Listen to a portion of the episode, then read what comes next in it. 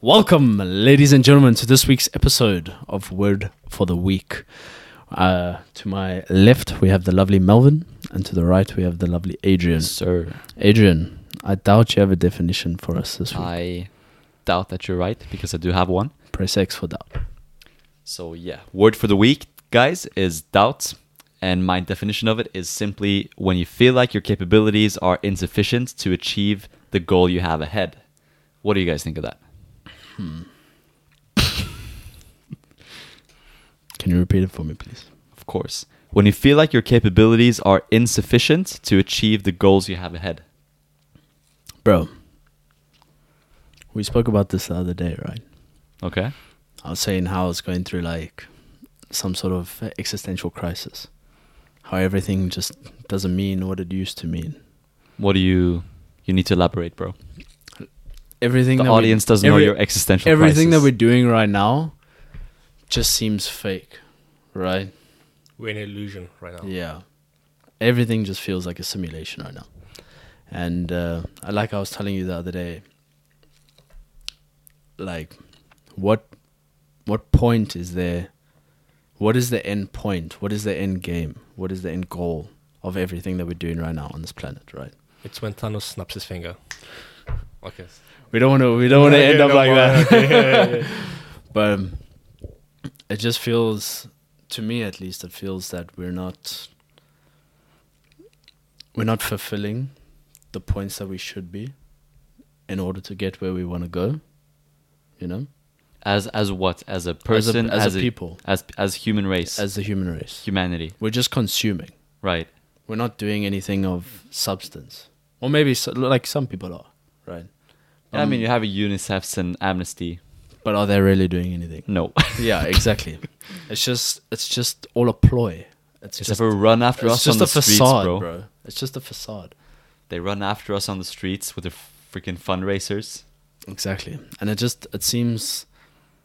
Like for me personally, I have a lot of doubt in like people are in positions of power lately, you know? Mm-hmm. Everything just seems very general. No one's doing anything. It's just, we got to support this, but we got to support that, but nothing ever happens. So you're saying that the realm we're living in, I didn't expect to go this deep this quick. We're going but so deep, so quick, bro. That's okay. So you're saying that the realm we're living in is basically, it's like a treadmill. Yeah. We're treating it like a treadmill. That's what you're saying. Yeah. As people, as humanity. Yeah, we're just running on it endlessly. And is this something that the politicians can fix? Is it up to them or is it up to us? It's a collective thing. Okay. But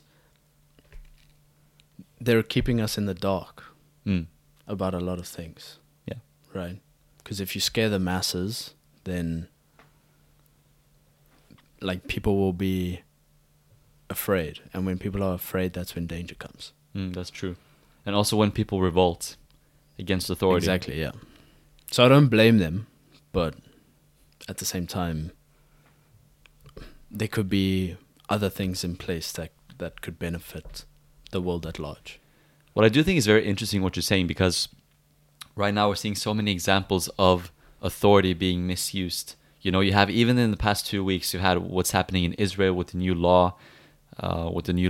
Jurisdiction, and you have the Silicon Valley Bank, and you have the FTX, which happened a few months ago. But the point is generally that people are losing their faith in authority. Yeah. So they did this in the US a few months ago, I remember, where they asked people, do you trust that authority acts in good faith? A majority of people said no. So maybe that's a very good indicator of what you're saying. Well, I mean, good faith is kind of just a term thrown around these days, you know? I think large governments, large people in power, communities at whole, I think we're all just consuming. You know, we're greedy. We're not doing anything to better like future generations or trying anything new, you know? Everything's just the way it was. So the way it's supposed to be. So we haven't made technological process. Of course we have. But it's all for consumption. You get a new iPhone every year. This is true. You get a new laptop every year. You get a new You get the latest TV, you get the latest gaming console, you get the newest games. We're just consuming, you know? We're not doing anything to give back. And eventually it's all going to collapse. So what you're saying is that us having new iPhones in itself isn't wrong, but the guys digging up the cobalt in mines in Congo, that's what's wrong, pretty much. No, not necessarily, because everybody needs a job, right? And those men are probably working really hard to provide for families in a place where jobs are probably very scarce. And the world revolves around money, mm-hmm. right? There's no two ways about it. Right. So everything that we do is for $1, for $1, for €1, whatever it may be. But I have doubts that, like, bigger powers, more people in power, have anything of, like, have any good for us, for the little man. Mm. There's no like, okay, like, save for this, save for your house, you know, get a loan on the car, get a loan on the house, have a family, those kind of things. There's none of that stuff anymore. Well, they are encouraging loans. Yeah, of course they are. Especially here. Of course they are, because the banks are failing. Yeah. They need the money, bro. Have you guys watched a movie or even series called Snowpiercer? No. No. What is that? Have you heard about it? No.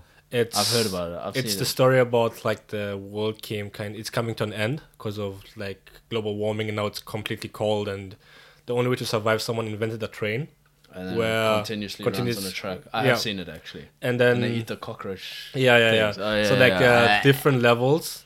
So the people who they were getting rich people in, right? But then the poor managed to enter the train, and they were put in the back of the train, and they were forced to like put the coal and, like, do the hard stuff, you know, for the people in the rich in the front of the train to, like, have a perfect life, live the lavish lifestyle just because of the poor.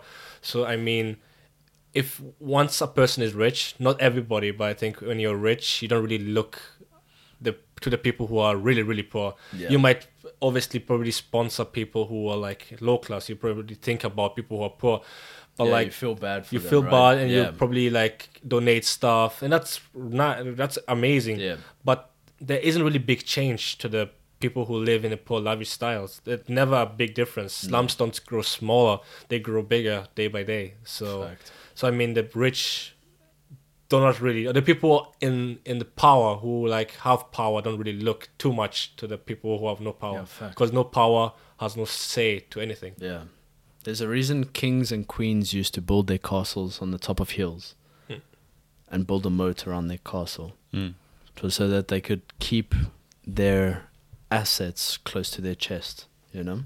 There wasn't any. If they wanted to, everyone could live the same.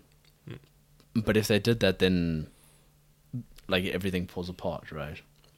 So I do understand it. I do understand that we can't just hand out $1 million to everybody. Yeah. I'm sure if you handed out $1 million to everybody, it would end up in the same place. It would show very quick why people were rich in the first place, and why people were poor in the first place. 100%. Because you see with NFL players, 7 years after they retire, some of them, they go bankrupt. Right, yeah. I might disagree with you in some point, because let's say in India, people are born in poverty due to culture. Most people born into poverty now are, like, due to historical events and culture. Actually, there's culture. I watched a documentary that... Source, don't trust me, bro. But no, I'm just kidding. But I mean, like, there's a way they have, like, a levels of I can't say lifestyles, but, like, it's a religious thing, I guess, where if you're born in this category, you're damned to that category for life and your family. Oh yeah, the Hindu thing. Yeah, I've heard of this. So some people are born into poverty and they are forced to stay in poverty unless probably they find a way out of the country or out of that culture. But I mean, like, they are forced to being poor. It's not them who probably give them money and they end up becoming poor again in a few years. But it's like they've just been born in that culture and they can't get out of it. Mm-hmm. And that's how some people live. I mean, it's extremely difficult to get out of the poverty cycle. Yeah. Like, almost impossible, I would say. I've seen it firsthand. It's, you can't save enough, you can't live in a decent place, you can't get more education, you can't get more work, you can't get any of that stuff. And it becomes increasingly difficult when more and more people are becoming like that. You know what I think is really sad is that, especially in third world countries, I look at the situation people are born in as destinies. Nobody chooses which situation they're born into. Yet here in Norway, we have a very good system where it doesn't matter how bad of a situation you're given at birth. There's so many ways to get out of it. There's free education, free healthcare, and you have the NAV, which makes good arrangements for, you know, childs that live under the poverty limit and everything. But countries like South Africa, Brazil, you know, South America, not to shit on all Brazilians, you know, but... take it with a grain of salt. Yeah. But what I'm trying to say is that in some countries, if you're born in to a bad destiny, there's no way out of it. I remember when I was in South Africa and we drove past this like maybe 2 kilometers of just these sheds. It was sheds with tin roofs. Yep. And anyone who is born into that village is never making it out. No. Never. Yeah. And then it almost made me feel guilty for being privileged. Yeah. Being born where you were. That's why I've had this argument for a long time. Well, maybe not a long time, but since I moved to Europe, I grew up very blessed, very, very lucky. And I always had this argument that when I came over to Europe, I said, well, I didn't tell people, but I had this idea that there was almost like a place of birth privilege. Mm. Because like you say, if you're born in Norway, it doesn't matter how bad things are for you. You can get out of it. You can make something of yourself. You may not be a millionaire, but you can still get out of it. You can still get like a house, have a nice family, whatever it may be. Yeah. But, and I understand that life is what you make it, but there's a huge statute of limitations. You know, there's only so many things that you can do right in order to get where you want to be, right? Yeah. And I always say that, I mean, you've seen this, I'm sure you've seen it in Kenya a lot, but there's just some situations that you cannot ever get out of. And my heart goes out to those people, you know? I mean, I've seen firsthand, let's say in Kenya, like probably there's a family in poverty. They're struggling to get out of it. They're not managing to get out of it. But the only way they know how probably that child will be able to get out of the poverty lifestyle is to educate the child. Sorry, to take the child to school, to take this child to become a person that will help them leave the poverty lifestyle. Yeah. Because when you get a child, that child, let's say in my culture, the child is seen to be like, they will help you in the future in one way. You're expected to. It's not like it's like culturally, like obviously you will become wealthy and you will obviously want to help your family back home. Yeah. So I mean, let's say in Kenya, children are taken to school nowadays. It's like it wasn't like that in the past, but nowadays they take their children to school to enable them to leave the poverty lifestyles. Like taking them to education, letting them to become doctors, to become lawyers. And there are people who were in slums, living in slums, but they got out and they pulled the whole family out of the slums. Yeah. Just due to the parents wanting the child to be out of poverty. Yeah. So there is a tiny way out, but sadly for many people, it is really, really tough. Yeah. And only a small percentage gets out. Yeah. And that's the sad part. Even though, let's say in politicians or people who are like high above, like their leaders, right? Hmm. They always like tell you before elections, like, hey, we will help you out. We will build stuff in the slums. Yeah. Elect me as your president.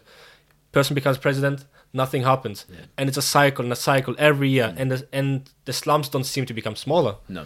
Poor people don't seem to become any better. It's probably even right now, it's even worse due to the inflation happening in the world. Yeah. So it is kind of sad that the leaders will lie just to become leaders. Well, it's a position of power. Sorry. No, it's a position of power, and that's all they want. Yeah. Because once you got the power, you hold all the cards, and then you can do what you want.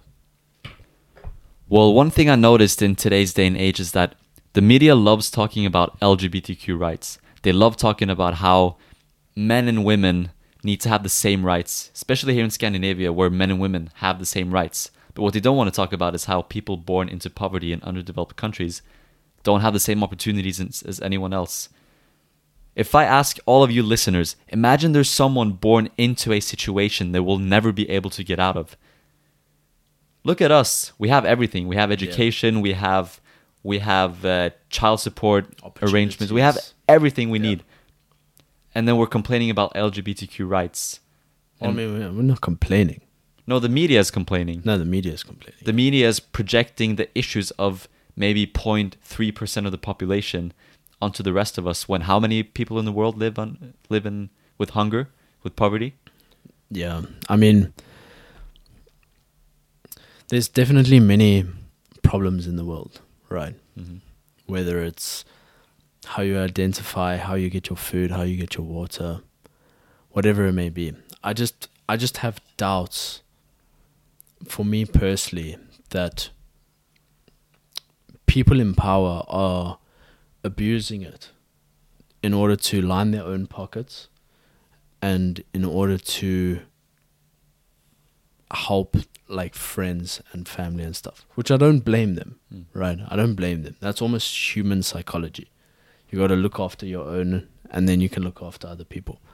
But for the large majority, it's keep the little man in the dark, make sure he works well, make sure they comply with what they need to do, and then we can carry on living our lives, right?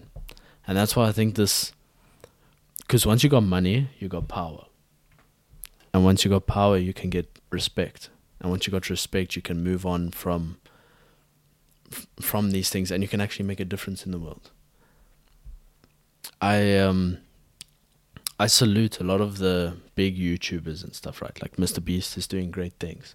But then whether it's media, whatever, bad promoting, whatever the case may be, is you hear these stories about Mr. Beast. He's actually not that nice of a guy. But if you see him on video, he's a super sweet, down-to-earth, kind guy. He gives a lot of his money away. He sets up all these charities and stuff. So you don't know what to believe anymore. So you have self-doubt in what you, like what you're hearing, what you're seeing, because this guy's such a nice guy, but the media says that he's actually an asshole on set, and you know, you've got this conflict, right? You don't know what to believe. Yeah. And it seems like nowadays everything is just contributing to this doubt. The media says one thing, politicians say another thing, somebody else says something else, and nobody knows. Everyone says they've got the facts, they've got the sources, they've got this, they've got that, but nothing's actually true. Everything just seems like perspective. Have I heard the term that the media doesn't say what you're supposed to know? They tell you what they want you to believe. Yeah, 100%.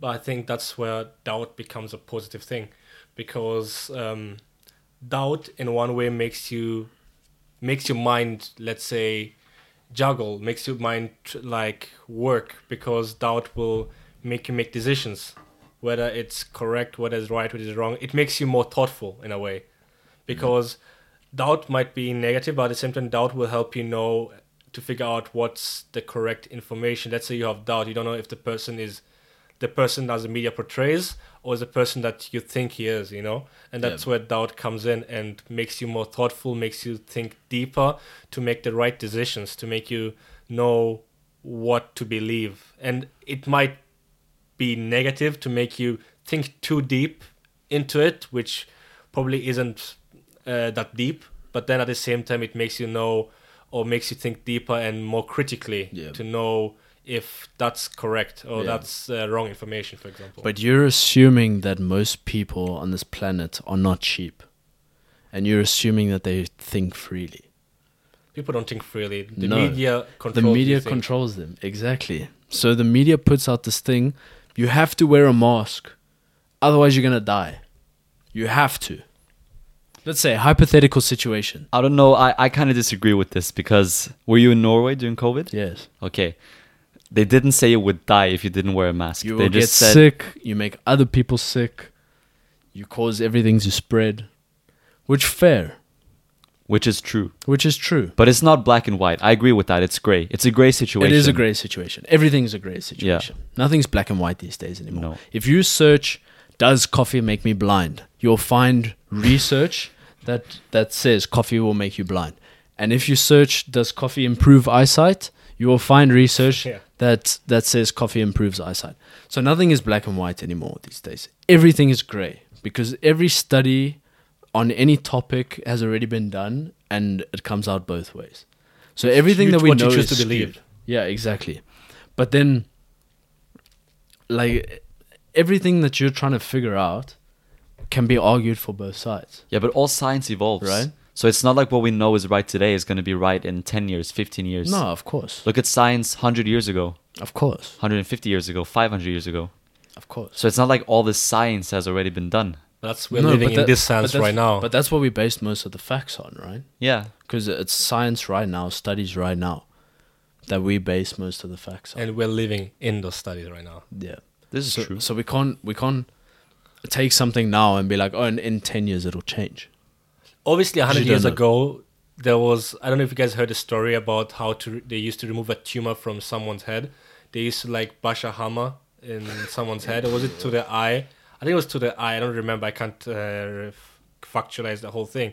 But, I mean, like, it is true that in 10 years or 20 years of what we said about COVID, probably there's a different way we could have tackled this problem in 20 years. But then at the same time...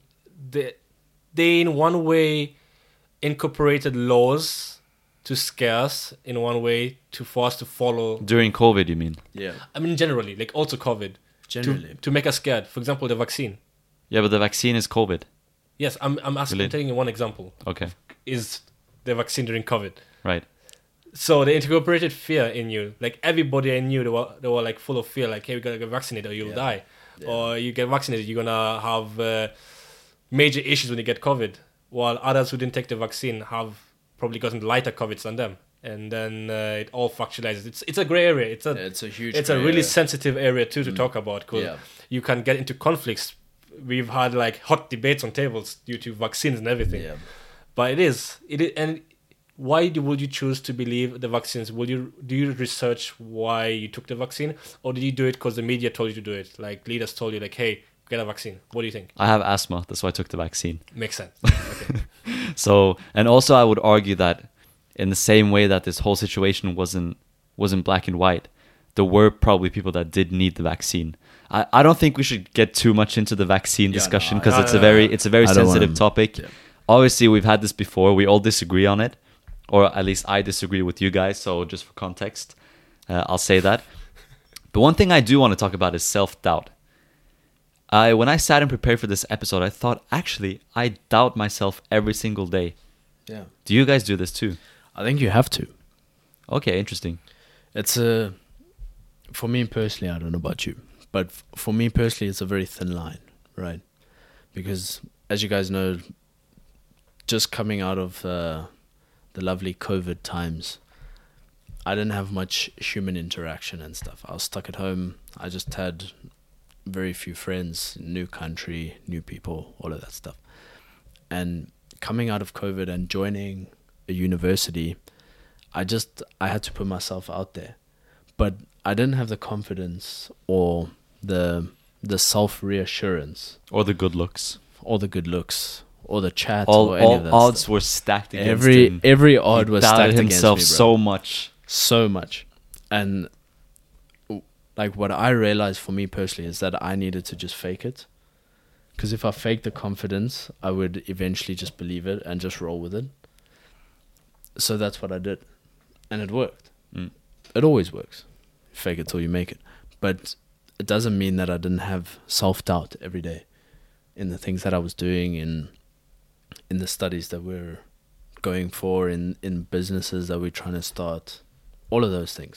There's always self-doubt. But I think that's what keeps you on your toes. I think self-doubt leads you to grow, because it, for example, it'll help you think about the assumptions you have. Like, say you have assumptions on one topic or one thing in your life, and you have self-doubt. You're doubting, like, is this really worth it? I can give it a perfect example right now. I have so much doubt that if I should work next week. Next week is Easter, and I'm like doubting: should I go to work? Or should I stay home, relax at least 1 week without thinking about school, without thinking about work? Or should I go to work and earn some money?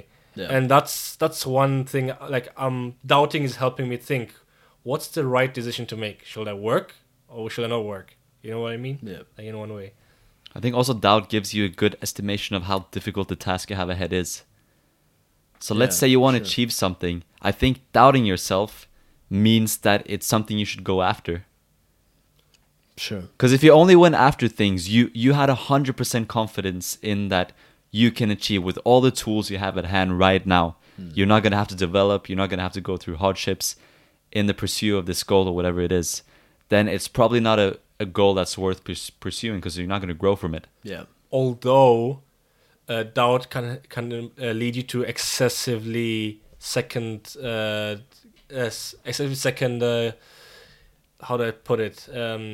guess, or like think you think too much about the thing that you might be like, yeah, no, and yeah, overthinking, yes, yeah. But so I would also positive. But I would also argue that overthinking is good. It is good in some. I'm an overthinker. And in some ways. In some ways, yes. In some ways, no. I would say at a point it limits you. Yes, it does 100%. Overworrying, yes, but overthinking, no. Overthinking, yes. No. I'm an overthinker myself, and I can personally say overthinking limits me in some parts of my life. Yeah. I told you, bro. The other day I went down a rabbit hole, and it was so hard to get back out because you just start thinking about everything, and everything just goes off on a tangent, and then to come back, and to like.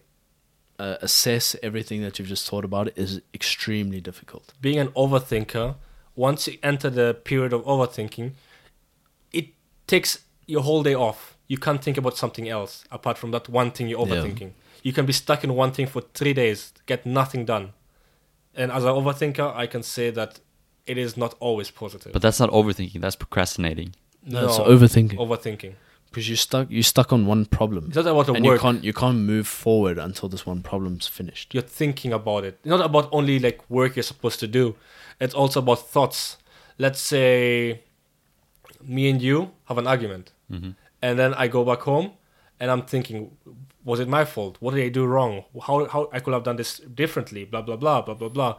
And this will take over my mind for like 3 days straight. Mm. Me wanting to solve the thing, but at the same time, I'm still thinking about it. Yeah.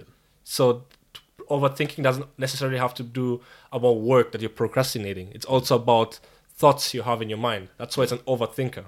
Yeah. You know, you're thinking about it. Do you have anything to add? No, I don't. I just disagree with you guys. You disagree? Yeah, I do. In what sense? Because I'm a big believer in snowball effects, okay? Mm-hmm. I strongly believe that everything good that's going to happen to you is gonna derive from thinking. And the more you think, the more things are likely to happen, right? So like manifestation, basically. No, not necessarily manifestation, but let's say I sit in my room, right? And I don't know what I want to do with my life. The more I sit there and think, oh, I don't know what I want to do with my life. Obviously, if you overthink in that sense that it keeps you stuck in one point, then it's destructive. Yeah, but overthinking can lead to actions. Yeah. Right. I don't know what I want to do with my life. I'm stuck in this room. Let me research something. Yeah, just let me find out. So you start doing action. But thinking more isn't the same term as overthinking. Because more and over is completely two different terms. More means you're thinking like a little bit more deeper in it. Mm. Overthinking, you're excessively thinking about a thing. About one thing. Yes. About one topic, one idea. Let's say water. You drink water. 1-2 glasses, you're under drinking. 6 to 8 glasses, you're drinking perfectly. You're helping your body. You're detoxify. You're perfect. Mm. You're drinking 4, 5, 6 liters. You're over drinking. Is that good for you? No. 6 to 8 glasses a day. Is it good for you? Mm. Yes. So there's a difference between over and excessive drinking. You can drink 2 to 3 glasses of water. That's under drinking. It's not good for you, but you can drink more water and it gets better for you, right? Yeah. You end up drinking 6 to 8 glasses. But once you start drinking 10 to 12 glasses, you're over drinking now and you're going to end up into hyper, some scientific term. And we're not scientists, guys. And you're drowning in water and at the end. So, I mean, there's a difference between overthinking and thinking more inside the box. Yeah, well, if it keeps you stuck, then obviously... But as I said earlier, the more you think, the more snowballs you can get going. So that was just my point. But that's the problem, is that once snowballs get going, is that it's really hard to stop them. That's the major issue. Not if they're good snowballs. If they're existential crisis snowballs that just keep rolling, then yes. Exactly. What if there's a village at the bottom of the hill and the snowball's just rolling? Damn, that's deep. Well, then there's been no such case of a village. Then you have to man up and you have to stop the snowball, bro. That's it. That's all you can do. So have you guys ever had a snowball that got too big? Huge snowball. Always. Okay, we can go to a hypothetical scenario. You're the snowball. It's going down the hill. It's going good, right? And you have a village at the bottom, but you didn't know about it. Let's say you work for a company. You're progressing in the company, becoming a boss, right? But then once you reach at the top, you realize you're robbing the poor. And your values has never agreed to rob the poor. So how would you stop hitting the village? Because you already know that your snowball is targeting the village. So how would you stop it?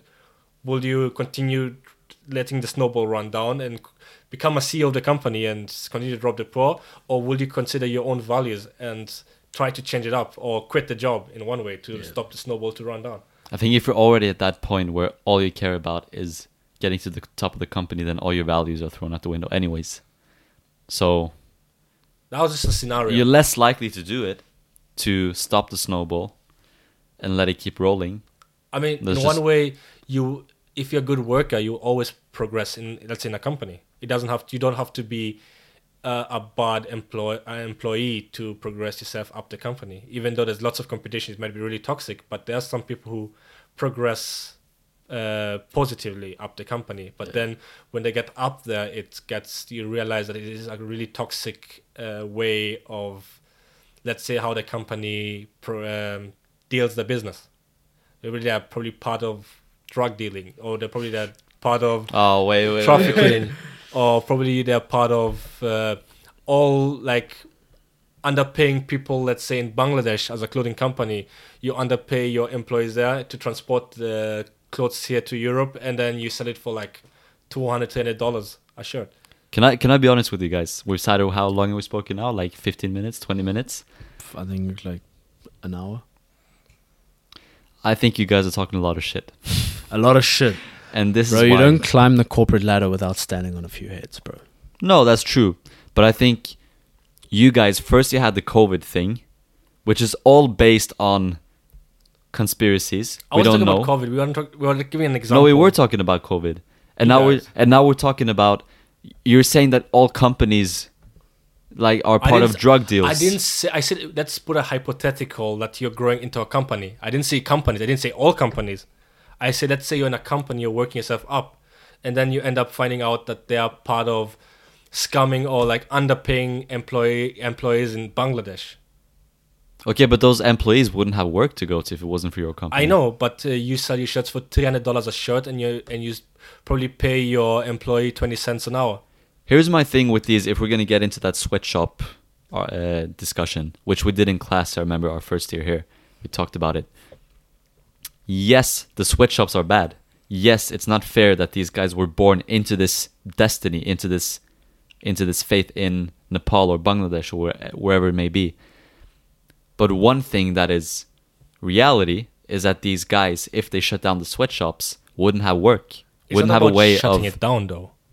Yes, it is. They could improve their working conditions. Can you imagine the guys who work in companies where their working conditions suck? Highly. No, that's horrible. Then why can't you use your resources of the company to kind of improve working conditions in their countries? Because people don't found companies to improve people's lives. They found companies to make money. Yeah. So no matter which way you twist it, that's the end goal. Not always. Unless you're an NGO, unless you're Amnesty or UNICEF. Exactly. Yes. That's why I would argue with you. Because there was a thing a little while ago with Elon and... it was either Greenpeace or the UN, one of the two. And they said if Elon Musk gave up 5% of his wealth, he could end world hunger. Or something like that. Some ridiculous number, right? Some ridiculously low number. Twitter. Yeah, it was on Twitter. It was last year, right? Yeah, it was on Twitter. Mm. And they said it was 5% or like whatever, 5 billion or something like that. Or some random number. And Elon tweeted back and said, if you show me the calculations of where every cent will go, I will give you the money needed to end world hunger. And then they went, and then they choked. Yeah. And nothing came of it. So everything's just, it's all just say, bro. Everything's just say. People just say things. The billionaires don't get taxed. Billionaires pay no tax. Tax the rich.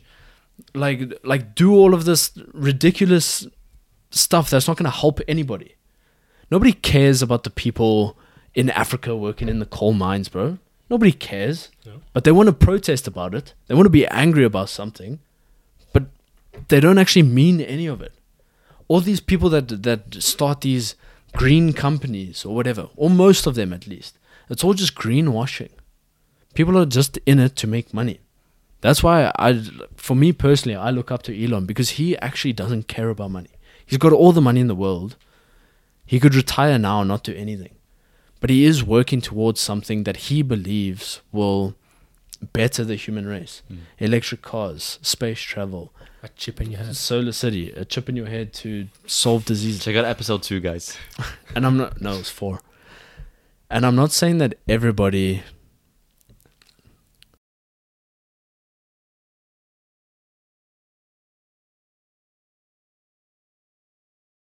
Not all people are born alike, right? That's what makes us unique.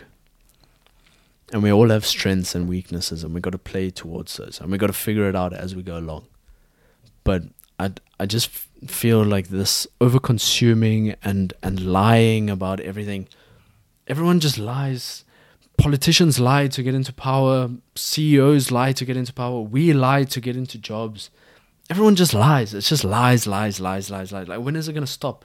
Mm. Like, when do we call upon this thing amongst each other and we're just like, okay, what are we trying to achieve here, guys? What do we want to do? How do we want to move forward as a race? You know, one thing I don't understand is that China, there's a lot of intelligence that suggests that China have started cloning people. Hell yeah, bro. They're developing technology to clone people. And you're telling me that they can't build water or they can't fix water for those without water in Africa. Yeah, running water. When they own so many areas of Africa. Yeah. If these problems were supposed to be fixed, this is where I agree with Thor. We have so much money in the world and so much technology and all these like incredible people in power. So if they wanted to fix it, they would have it fixed. Yes, there would be maybe some challenges and difficulties between having a Chinese person collaborate with the Americans or the Japanese or whatever. But ultimately, if we wanted to have these bad things, these cruel destinies for people gone out of this world, it could have been gone. Yeah, that's where one thing like the world is missing is unity. Because with unity, the world will be so much in a better place. Yeah. But at the same time, right now, the world is, let's say, a level of competition. Yeah. The better your country is doing, the more money your country has, the more weapons your country has, is the more powerful it is, and the more it's looked upon. But in one way, it's like a whole competition game. And in a competition, you don't want to help out the other guy because you want to be on top of the other guy. So it's like a whole like chain of like competition. But if... in one way, I know it'll never happen. It's gonna never happen. It's never happened before. It could happen. How? Bro, it's been like thousands of years and we've never been united in one way. People will always fight because there's always someone that's more... there's someone that's more greedy than the next person. This is true, but I think unity is gonna happen organically through globalization. I don't think it's so. It's already happening. I don't think unity... You think 20 years ago would be possible for us to sit here? Guys that are... in terms of the world getting smaller. Yes. Yes. But in terms of everybody uniting as one people and having... because we know that communism doesn't work, right? Mm. It looks good on paper, but we know that it doesn't work. Yeah. Everybody gets equal opportunity. Everyone gets the same. Doesn't matter what you do. You just play to your strengths. It doesn't work. It looks good on paper, but it doesn't work. So for you, the only system that enforces unity is communism. No, but you would have to have one leader, right? Just like the household, just like a country, just like everything. You need one leader, someone that takes charge, someone that does the tough things that everybody else doesn't want to do, right? You need someone to make decisions because otherwise we just have anarchy. And in terms of getting everyone united, look at Game of Thrones, bro. I know it's a fictional, like fictional books and stuff. It's not true, but people were willing to kill brothers, sisters, mothers, fathers, whatever, in order to get the throne and that kind of stuff. So in terms of getting world domination power, people will do whatever it takes. I think tribalism is the biggest cause of disagreement in the world or conflict in the world. Tribalism. Not tribalism, it's like... tribalism is tribes. Yeah. What do you mean by tribalism? If you look at humanity, we're all a bunch of different tribes. I mean, like, you mean like different areas. I mean different cultures, different ethnicities, that kind of stuff. Yeah. Norwegians are one tribe. They stem from Vikings or whatever. But like in Kenya or South Africa, we have like 45 different tribes in one country. Yeah, yeah, and don't they all have conflict? Or many of them have conflict. There is kind of like probably like competition who becomes a leader and which tribe has a president or something. Yeah. But it's not like... it is a big problem. Yeah, I wouldn't lie. It is a big problem. I would love for the world to unite, right? If we all united, things would get done so much quicker. And if the big people had good things planned for the little people, everything would work out fine, right? Because then the coal miners in whatever ditch, in whatever part of the world, would not be getting paid peanuts. You know, they could go home to a nice house, be able to have a nice meal with a nice family and whatever. I understand that, like, that's how capitalism works and stuff. But on a larger picture, the people with power do not want the little people to have any kind of... They want them to be desperate, right? They want them to have nothing. They want them to work until their hands and their feet bleed, that kind of stuff. And I would love for the world to get together as one people, as the human race. But I don't think that unity will ever happen. The world's smaller, right? People are different from everywhere. Everywhere you go, there's different people from every other country. And that's great. But I just don't think that we would ever be able to unite under like one thing. Here's my disagreement with you. Is that all prejudice stems from heredity. It's passed down to you. Yeah, 100%. I'm not saying we won't be able to unite as one people because of skin color or differences or cultural differences or anything like that. I mean already we've made miraculous efforts to get together as one people, because I think it's stupid to judge someone on the color of their skin or where they were born or what kind of culture they follow. I think it's ridiculous. But in terms of becoming one people, you would have to report to one kind of, like, someone in charge, right? There would always have to be someone in charge. Yeah. And other people to advise. And hopefully that person in charge wants what's best for everybody. And I just don't see that happening. Because if that person in charge wants what's best for everybody, they're not going to do what is necessary to get on top. Okay, so one way I can relate to your point or slightly agree is that one thing we've seen historically is that when people revolt against one force, when people have to unite to overthrow one force, I mean, use the Arabic Spring as an example, Libya, Syria, or they tried to do it in Syria, it didn't work out. But whenever that happens, removing that one force is easy because everyone unites against that one force. So they have a common interest. They want to remove the leader. They revolt and they overthrow him. But then as soon as he's gone, that's when all the problems arise. So in one way, I agree with you that because there has to be a bigger why. Why do we have to unite?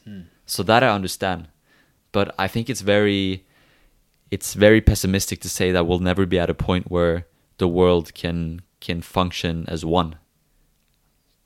Because we don't know what's going to happen in 100 years, 150 years. If you told someone 200 years ago that I can be on one end of the world, I can be in fucking Peru and be in Russia the next day, do you think they would believe us? Probably not. Exactly. So we don't know, ultimately. I think for us to sit here and say that, oh, the world will never be a united place, the world will never be a good place, is very pessimistic. Look at it. Since the beginning of times, the world has never been a peaceful place. That's true.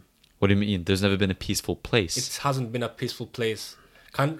Different societies, different cultures, different countries, different peoples. There hasn't been a time where all countries agreed, and that's like thousands of years. That's true. What do you think that another 1,000 years that will be different? Well, we have less wars than we did 100 years ago. We have less wars. We have more of cold wars now, not like physical wars, but we have more of like sanctions wars, which is really, really, really like ongoing everywhere right now. Which is great, because if World War III breaks out, we won't have any more people, so there will be no danger of war. Oh, wow. But that got dark real quick. Yeah. No, but my point is that there has been less war in the last years. But that's just media reported war. There's a lot of places in Africa that have ongoing wars every day. Yeah, but it's with sticks and stones. So it's sticks and stones. Sticks and stones. No, bro. They break your bones. Not joking.